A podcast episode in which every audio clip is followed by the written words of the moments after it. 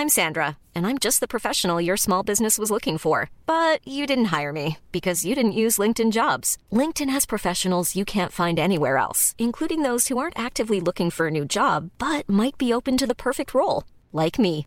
In a given month, over 70% of LinkedIn users don't visit other leading job sites. So if you're not looking on LinkedIn, you'll miss out on great candidates like Sandra. Start hiring professionals like a professional. Post your free job on linkedin.com/people today. Hi, I'm Daniel, founder of Pretty Litter. Did you know cats tend to hide symptoms of sickness and pain? I learned this the hard way after losing my cat Gingy. So I created Pretty Litter, a health monitoring litter that helps detect early signs of illness by changing colors, saving you money and potentially your cat's life. Pretty Litter is veterinarian developed, and it's the easiest way to keep tabs on your fur baby's health right at home. Go to prettylitter.com and use code ACAST for 20% off your first order and a free cat toy. Terms and conditions apply. See site for details. Imagine the softest sheets you've ever felt. Now imagine them getting even softer over time. That's what you'll feel with Boll and Branch's organic cotton sheets. In a recent customer survey, 96% replied that Boll and Branch sheets get softer with every wash. Start getting your best night's sleep in these sheets that get softer and softer for years to come. Try their sheets with a 30-night guarantee. Plus, get 15% off your first order at bollandbranch.com. Code BUTTERY. Exclusions apply. See site for details.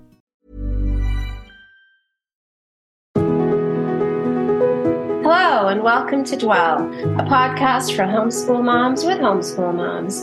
Um, today, I'm going to be talking to a dear friend, Nina Harris, and um, about the particular challenges of being a working mom and homeschool mom. And normally at this point, I also introduce Renee, but uh, Renee is listening, but she's having some technical difficulties on her end. So today it will just be um, Nina and myself. And so welcome, Nina. It's really good to have you with us.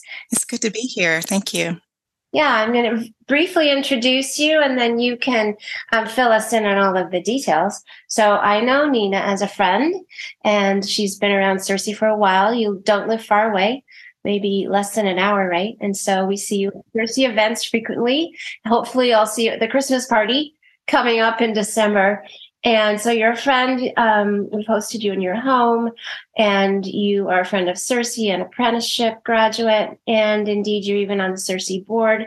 So um, I'm really grateful that you could be here today with me and talk a little bit about what it's like homeschooling as a working mom, because you are teaching in the nursing world, right, in midwifery and early childhood health prenatal and so on. And so, as well as that, you have a very busy family. So, let's start with that. Um, tell us about your work and um, your family and the ages of your children, and kind of a little bit about your situation. Yes, absolutely. Thank you for inviting me to share.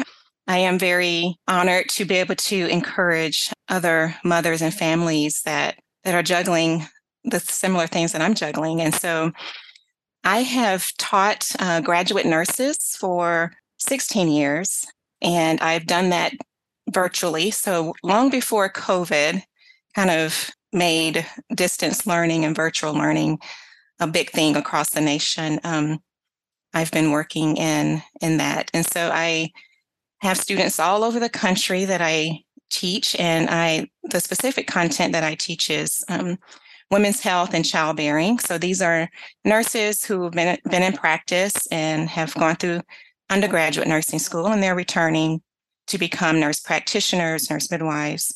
And so I've done that for 16 years. And I started off very, very part time. Um, I remember starting when my oldest, whose birthday is actually today, he turned 17. Oh, I can't believe it. Happy birthday to him. Yeah and it's all a blur. It it does really go by very quickly. But I remember being at the computer trying to get used to this format of of teaching as he's crawling around behind me on the floor. So I've I've done that, and then I uh, still see patients in the clinic a few hours a week. Um, thankfully, my teaching position allows me some time to still have patient contact, mm-hmm. and so I um, value that very deeply. I work with homeless. So, how many hours a week do you do that? Around eight as an average. Um, sometimes that's split between two half days. Um, sometimes I don't go at all because of uh, travel or other conflicts. So it's very flexible, thankfully. Um, and it allows me the flexibility to be able to homeschool as in addition to the the teaching position it is a full-time position at this point and so um, it, it, it's a juggling. I call my life a grace-filled circus. It, it really uh-huh. does feel that way sometimes but it is um, really filled with grace and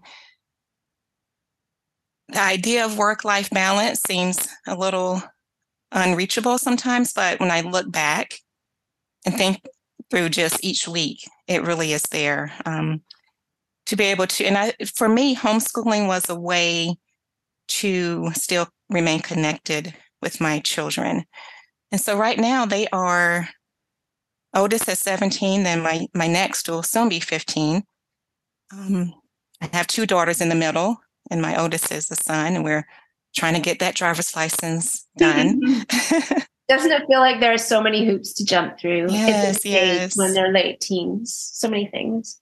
Yeah and then my youngest is my youngest boy he's 11 so okay, i have so you have have a daughter who's 15 and then how old's the next one? 13 so 13 13 so so 17 15 in a couple of weeks they'll be 11 13 15 17 so yeah. all odd numbers by the end of the year. And then next year we switch to even so that's kind of the pattern. Yeah so um how many hours of work right now are you working you said full time but in your home on the computer how many hours is that so i mean it's a full-time position so um but it's, it's scattered Yeah. um i put in hours in the evenings and weekends um, to manage the workload and so um and the other piece of that is during covid i became a, a single mom and Mhm. so there are times when the kids are with their father and so that opens up some uninterrupted time. Yeah.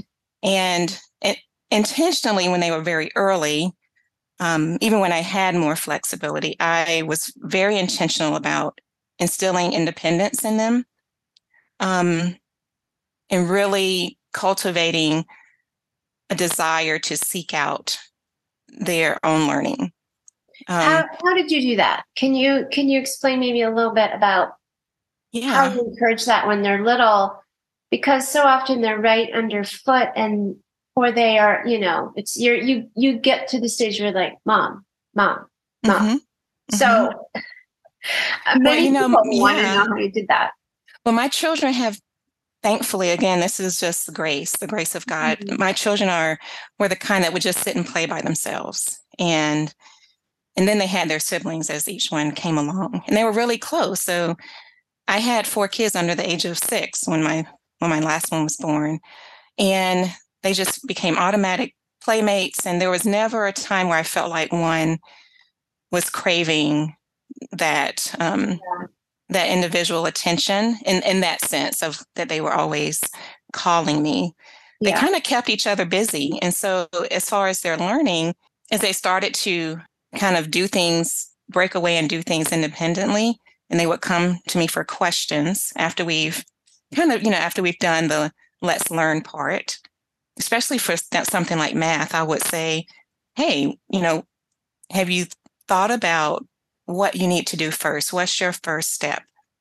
And sometimes they hadn't thought about that. And so, even a question as simple as, you know, think about what you need to do first. And it's that adding, subtraction, division, multiplication, especially for word problems, for example, oh yeah those because they would get overwhelmed with all the Mhm. details. And I would send them back to think about what's the first step. And they got into the habit of doing that before they came to me for help. So at the same time, I was always careful to remind them that I'm here for help. And so I'm here, come to me. Um, after we've done our together time, we, I've, I've, you know, veered from calling it morning time because a lot of times it doesn't happen in the morning. Sometimes it's yeah, that's going to be one of my questions. Yeah. is So I call it gathering and I have a evening?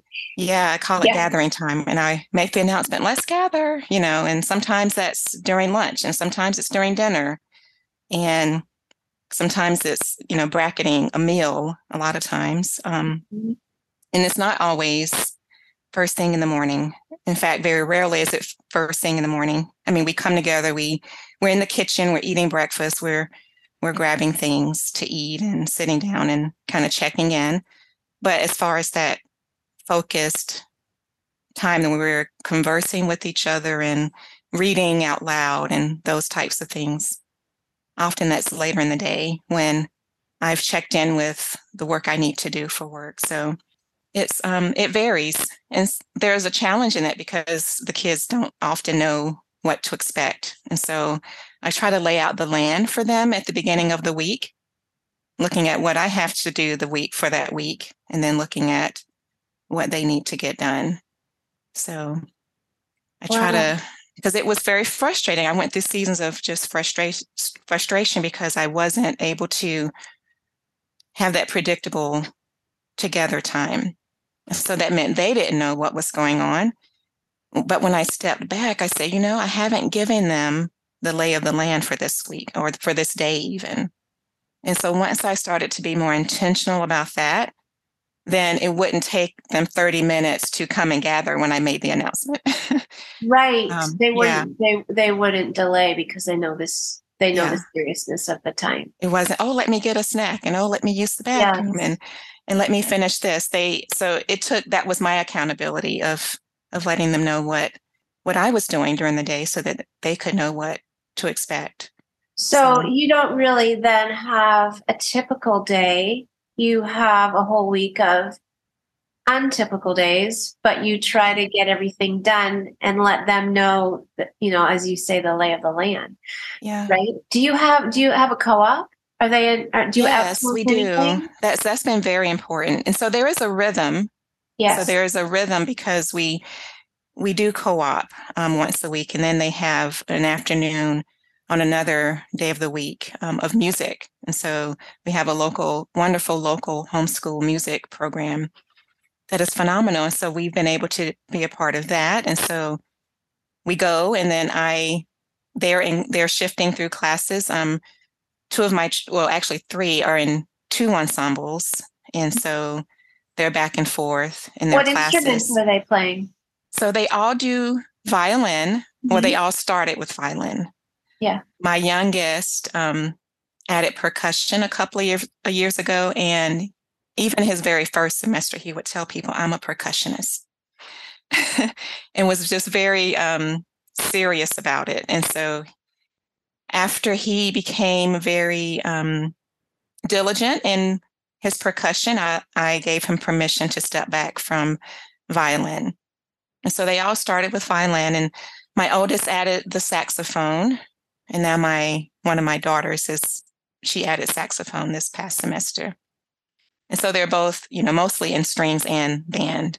Wow. How many hours Yeah. a week or does that take up for them? You know, well, there and then practice. That's a lot, Yeah. right? Yeah. They so we're there um most of the afternoon um on Thursday afternoons and depending on my oldest son just joined the jazz band so actually he's in three ensembles. And so they're back and forth from the from the van and we figure out what what work we're going to get done while we're there and and we kind of stick to it and I have to force them to stick to it. And it's usually something that's that's not so where they don't have to be so engrossed um, Mhm. in what they're learning. So it, it might be doing memory cards or flashcards. It might be uh, doing adding to their ANI chart because we're doing LTW. Oh, yeah. You know, those types of things that they can do piece by piece, but it's not so bad if they get distracted. So really you're you're teaching them to make use of the moments in the day Yeah. and filling those with tasks that are appropriate to the amount of time they have available. Yes, that's my manage their that's my effort. same Yeah. time. Yeah. Um, so there do you, do they also do a co-op with, you know, science and art and other subjects as well? Do you outsource those things? Yes. So we used to be a part of classical conversations uh-huh. um, for several years. And after having, so those of you who are familiar with that, um, there's the upper levels are called challenge. So I ended up having three children in challenge. And it was very chaotic because everyone took their work and went off to their rooms and I didn't see them anymore. Yeah. And I really, the reason I got into homeschooling, the reason I went to homeschooling was to cultivate this life of learning together. Yeah. Including myself. And, and so we pulled back from that um, and we joined our church's co-op. So it's more kind of piecemeal. You can pick which courses you're yeah. taking. And so we we are kind of returning to reading books to reading the same book. They have their individual books that they still read, but being able to read a book as a family and not feel like you're encroaching on their time that they have to get their work done for for their challenge courses. And so it, you know, we loved it. We had a wonderful community, and part of the mm-hmm. negotiation process was you know, realizing that a lot of our community members are also part of our music program. Yeah. So that made it a little bit of a softer transition for them because they yeah. get to still see the people and the families that we all love, at least for the most part. Not all of them are in the music program. So that made it easier for them to digest um, changing course, but it it really did enhance our restfulness in our in our learning. Hmm. Um, so you outsource for those classes, and then you teach all of the rest of the things yourselves. And when you gather, what are you? What are the main things that you're doing when you're gathering? Whether that's gathering and talking, you know, reading your books at dinner. What what makes up your gathering time? It that varies too. Sometimes, most times, scripture. Um, sometimes, so we. I kind of I try to vary it because even the number of times we can gather during the week can vary. So we usually try to do scripture, read whatever book we're reading aloud. And I try to pick really rich historical texts um, as well. So this year we're doing American history. Sometimes we do a documentary. Sometimes um, we're doing music and or poetry and so though just whatever has come up in the past couple of weeks whatever has been relevant to to life to what they've talked about or learned in their in their class in our homes our co-op community and so i just try to you know just go with whatever life puts in front of us um, mm-hmm. um, whatever op- whatever doors open um, we recently saw a production of The Wind in the Willows. And so we um, didn't get around to reading the entire book, but for a short time that was because we had read it a while back. And so, but even just talking about the characters and just trying to make all that relevant as we were preparing yeah. to see that performance do you do you or maybe this is depending on what they're learning in the co-op but do you try to do as much as you can all together across the grades like history yes yeah because you know 17 to 11 it's you know it's something that you can do but it's not easy mm-hmm. with the different reading skills and interests and writing yes. skills and so on but the topics can transfer across the age yes and and and my youngest, sometimes he says, Why am I here? so my old, my older three are working through a rhetoric curriculum, fitting words, mm-hmm. and we mm-hmm. are we're pairing that with uh, Lost Tools of Writing. Oh, so nice. just as an example, so uh, we will sit and read that out. I'll, I read that lesson out loud, and so my youngest is like, "Well, I don't, I'm not in that class because that's one of the classes in our co-op that they're doing." Um, I'm teaching that class with our with so our who co-op. Put spitting words out. I haven't heard of that. Roman Roads. Oh, okay. Yeah. Can you can you explain a little bit about it? It is, is um it grammar. Is it you know? yeah, it's just it's learning the the yes the grammar around rhetoric. So what are the the types of rhetoric and this is more oratory rhetoric. Okay. And so it talks a lot about speeches. So there are excerpts from speeches and excerpts from uh, scripture passages that they are um, prompted to reflect on and pick out the introduction or pick out the various rhetorical devices that they're learning. And so they are there are summaries about how to have good conclude like we just covered conclusions. How do you have a good conclusion to your speech? And so that goes very well with with LTW yeah. in the written form, obviously. Yeah. And so we're kind of we're doing them side by side. And so my youngest is listening in also. And so as we talk about it, he's hearing and he's those seeds are being planted, but he's not having to do the exercises necessarily that are associated with leading along. So much information gets taken yeah. in by the youngers, right? He's, he's pretty. He's he's pretty. He loves writing. He loves creative writing. He loves stories, and so I just kind of tie it and make it relevant for him. And so we talk about speeches, and we we grab on to whatever's happen happening in politics, or you know, we might talk about court cases that are in the news, and yeah and talk about those particular things. You know, how does a lawyer convince the the jury that their position is is strong? And what are the disconnects in the logic? And so he's learning a lot just by listening in. And so hopefully he'll eventually be more focused on seeing the value in that as yeah. he grows and matures.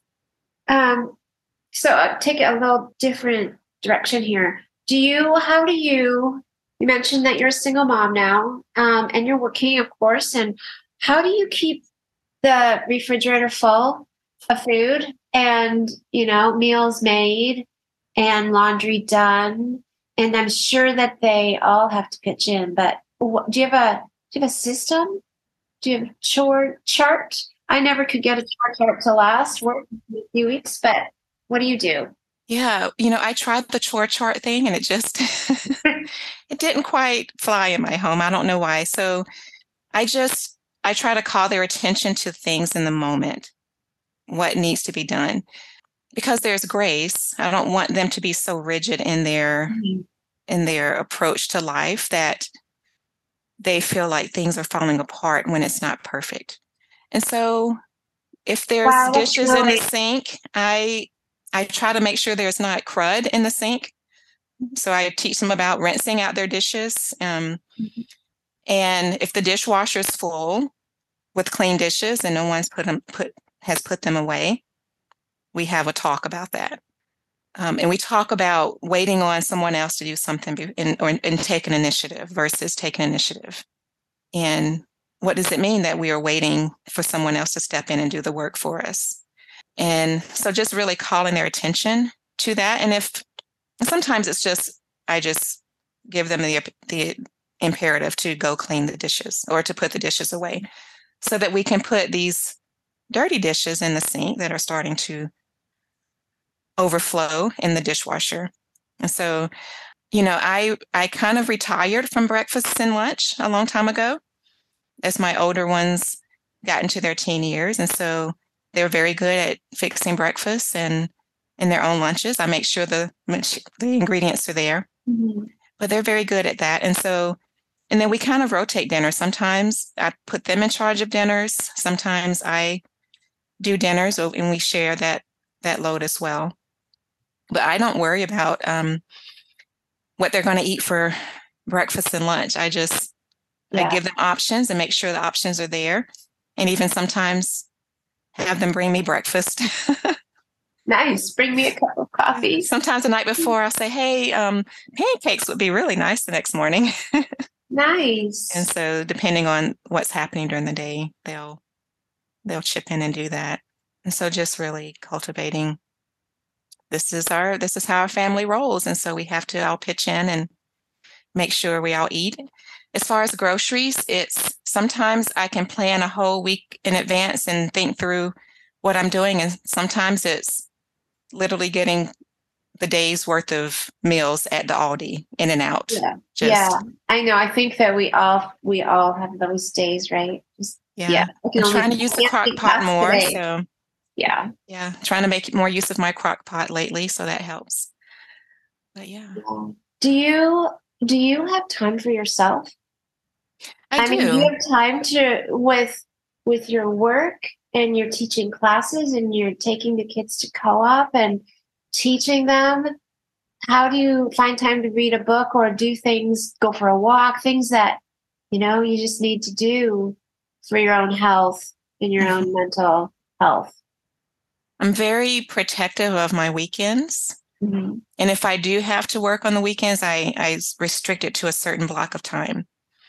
So, first thing Saturday morning, or sometimes Saturday evening, because I want to sleep in Saturday morning, you know. So, it just depends on what's there for me to get done. And I try to just be really intentional about the boundaries around that time. And so, because I did get to a point where, and you know, at one in one season where I there was grief, I had to deal with the grief of of working full time yeah. because it wasn't how I pictured things, and so working through that, but then also seeing the grace in the the type of job I'm able to do and the flexibility that has come with that. And just real and just accepting that grace and being grateful for it. And so I do take time. I do take that time. And sometimes it's just that's my reward. I say if I can just get through to this point and I it's it's, re- it's really in my mind a set time. This is the last thing that I must do before I take you know, that sabbatical for the week. And yeah. so um, I switched to giving myself Saturday to just relax and just do do nothing or do whatever with the kids, but nothing related to work or anything like that. And then Sundays is our, you know, worship and and then Sunday by Sunday evenings we're starting to plan for the week ahead. Mm. Because giving myself a lot to do on Saturdays after a week full of running around was too much. And so I needed to get through Friday and then, okay, Saturday is my day to check out and have fun with the kids and or or sleep in and do those things that really restore myself. Yeah. So I reserve Saturday for my for my sabbatical and then because even sometimes getting to church is you know, we got to get clothes and make sure we get out of the house in time. And, and those, you know, it's restful and it's worship, but rounding up everyone and getting there. And, um, yeah. Well, from my stage in life now, we're empty nesters mm-hmm. and, um, imagining what you do. And, you know, we had five kids and it was busy and all of that, but I kind of forgotten. But listening to you now, I'm like, wow, I that's so exhausting. And um, but you're you're right that it's grace right? You're doing a good work and you're obviously relying on the lord and he's giving you that grace to to live for him every day and to pour yourself out for the kids. And it's true that you know there there's reward now but there's more reward coming when you see them thriving in their own you know in the adulthood that's coming for them so yeah do yeah, you that is my hope yeah it, it will it will happen. Mm-hmm. it will. Mm-hmm. Um, do you have advice for? And I know this whole podcast has been advice as you tell your story, but um, advice for somebody who might be thinking, "I can't homeschool. You know, I have to I have to work, or I can't homeschool. I'm a single mom, or I just I can't I can't do it." Or and they, you know, maybe they've been struggling, and maybe they're thinking of quitting it because it's getting too hard, or maybe they don't even think it's it's an option. I'm sure that there are many people who are in your boat who just don't think they could even try. Yeah. My advice would be don't put a box. Don't put your yourselves and your family in a box.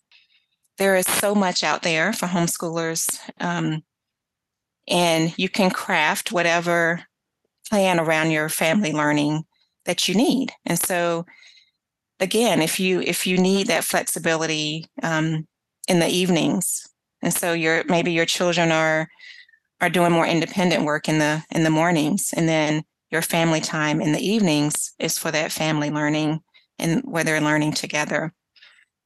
Community is so important. I I wouldn't be able to do this without mm-hmm. the community and the accountability that comes with that. Having other people pour into them as well and so we we have our few little things that are protected and and that's what I dictate.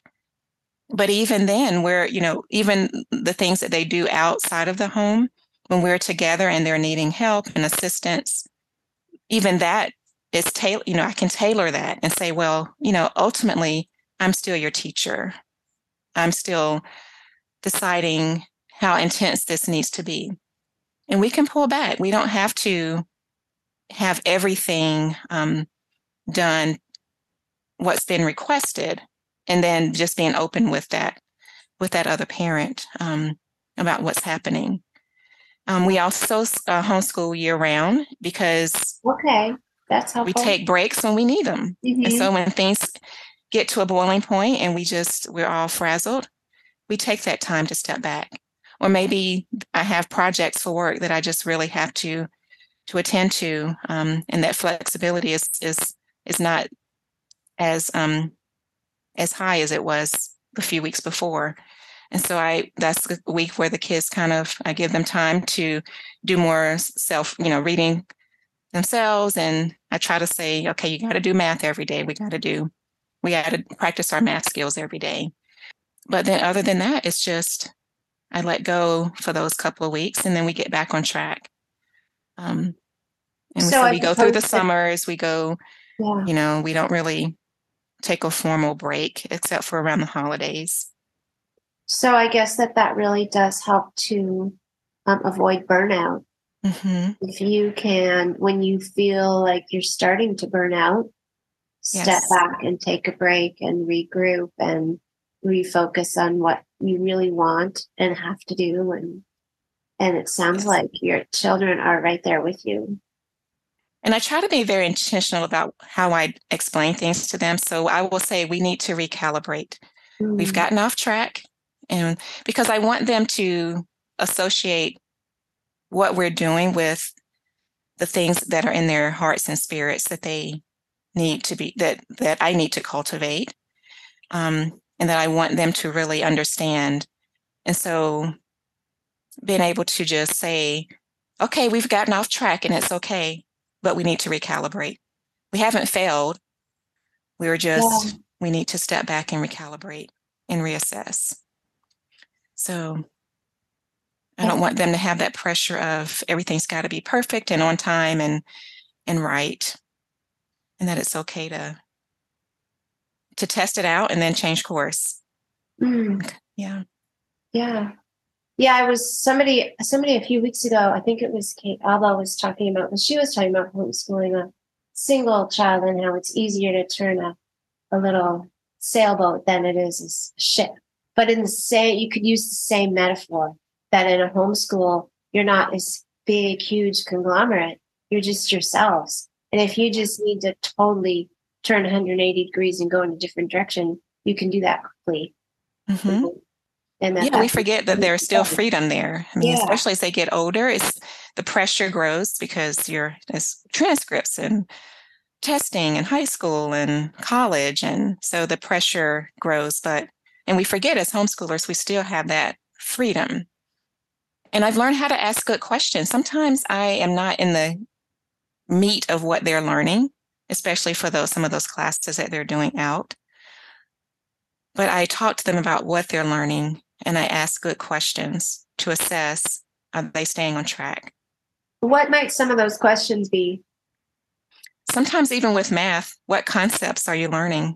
Mm-hmm. And tell mm-hmm. me some of the general um, rules around how to think about these problems. I still do check it, but I may not be able to check their work in that moment. But I can at least assess.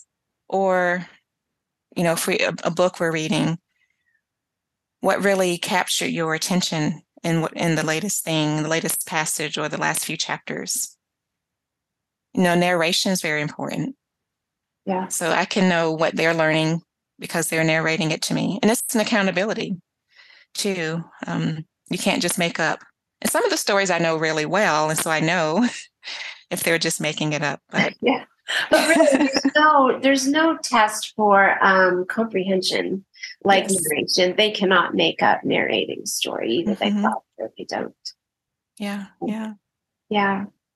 Um, any other advice along of any li- any lines? Just so think of it as a lifelong culture of learning. I mean, it's everywhere. Um, so regardless of what curriculum you're using, there's they're learning at all times. And so even in leisurely things when you know when you're doing things as, as a family they're echoes of of things that they're learning all throughout and so just being attentive to those and pointing them out will spark conversations Yeah. so And I think it's, you know, it's like you're growing a culture in your home. You're creating your culture and and being able to talk about those things and it it's so rich. And, you know, I I think you're doing a beautiful job. It's, it just sounds so graceful. And I I can imagine your your voice is so peaceful and gracious that I'm sure your students enjoy that too. i don't know maybe my kids they they, they may not they may not agree i try to be very i try to but sometimes there is that okay the, the balance between work ethic uh-huh. and the grace and the leisureliness of Yeah. Of of what we're trying to cultivate and sometimes the work ethic isn't there. And so i have to sometimes i'll just say what, what's your purpose right now? You know i had my one of my kids was just standing in the kitchen clicking his pen clicking. And i you know i let it go on for a couple of minutes and i just finally said buddy what's your purpose right now? Because he was supposed to be doing his work. Hmm. and he just kind of stopped it's like oh yeah he was Oh, yeah. thinking about something while he was clicking. but also tell them if your purpose is rest just say that Yeah. you know say that too they have permission to to rest and for that to be their purpose so Well, I want to thank you for being here. And I, I mean, I got to see you and talk to you and look at you in person, which is a great blessing. But um, for our listeners, I'm really um, thankful to you for being with us and showing us how you how you accomplish this with your four and and do so much at the same time, and that it's doable, and not only doable, but it's good. And mhm. so I want to thank you for being here. And on behalf of Renee, who I believe Renee's been listening, but um, wasn't able to jump in, but I know she she also would thank you. And so from both of us and from from all of our listeners. So thank you, Nina. thank you for having me You're welcome. Here's to home. Bye bye.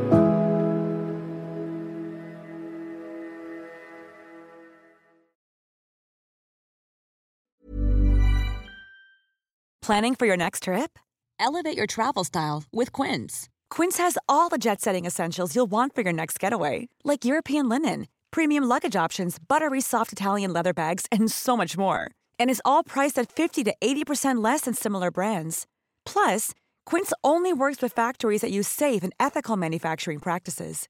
Pack your bags with high-quality essentials you'll be wearing for vacations to come with Quince. Go to quince.com slash pack for free shipping and 365-day returns.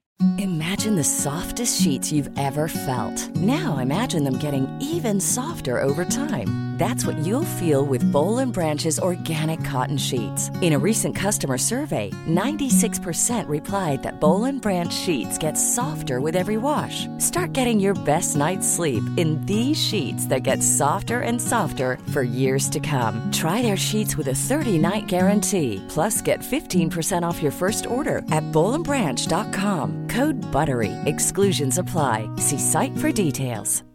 Hi, I'm Daniel, founder of Pretty Litter. Cats and cat owners deserve better than any old fashioned litter. That's why I teamed up with scientists and veterinarians to create Pretty Litter. Its innovative crystal formula has superior odor control and weighs up to 80% less than clay litter. Pretty Litter even monitors health by changing colors to help detect early signs of potential illness. It's the world's smartest kitty litter. Go to prettylitter.com and use code ACAST for 20% off your first order and a free cat toy. Terms and conditions apply. See site for details.